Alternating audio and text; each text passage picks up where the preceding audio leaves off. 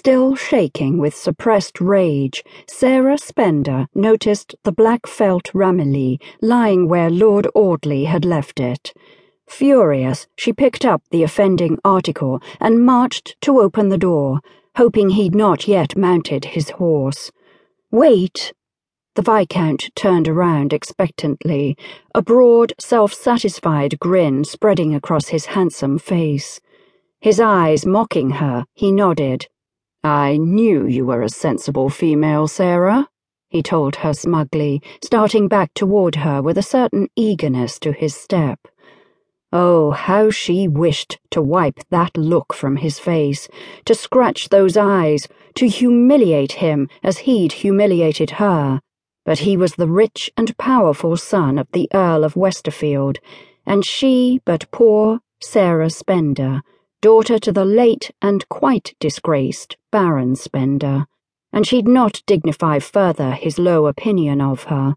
Seething, she waited until he got closer, then sent his hat sailing over his head.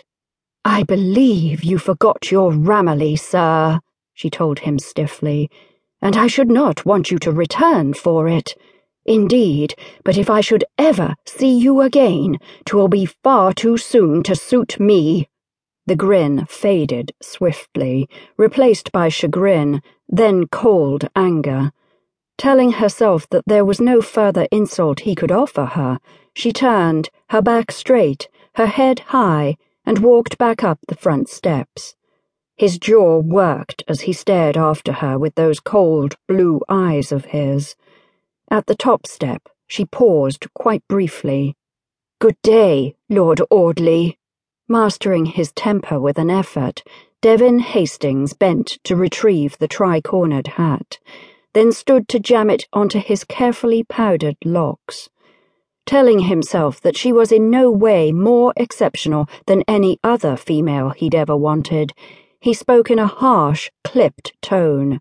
One day, Miss Spender, you will come to regret such rashness. There will be a time when you are heartily sick of drudging in someone else's house. At least I shall know my bread comes from honest labour, my lord, she retorted. Before he could answer again, she retreated into the house, shutting the door and latching it. She started up the stairs, only to stop to lean against the newel post at the landing. She had to control her impotent fury. She had to. It would never do for Silas or Mrs. Findlay to know what had happened. They'd be angry for her, and that would never serve, not when they'd been fortunate enough to gain positions in his father's house. Forcing herself to look around her, to see the cracked plaster and the worn wood, she tried to take a more rational view of her circumstances. She did, after all, have other, more pressing business than Audley to consider, and she had to pack what little she could keep before her papa's creditors descended in a pack on the morrow. With that lowering thought, she made her way up the rest of the stairs to the chamber she called her own as long as she could remember. Mrs. Findlay was already busy at the task of folding and sorting Sarah's things one last time. Wordlessly, the girl moved to help her. A clap of thunder, followed by a sudden wind against the panes of the old house, signalled the beginning of a storm. Well, at least his elegant lordship would get a sound soaking, she reflected, with a small measure of satisfaction. Ay, and it would serve him more than right if he contracted the ague from the chill rain. At the very least, he ought to ruin his expensive clothes. As the storm built in intensity, water seeped in around the edges of the windows, streaking the wall and forming small puddles on the floor. It was all of a piece, Sarah mused soberly, as she turned her thoughts away from the odious Lord Audley.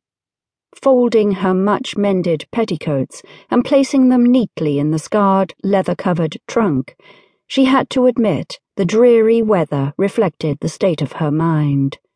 Tomorrow, after the funeral, she'd be bound for a life of drudgery in York.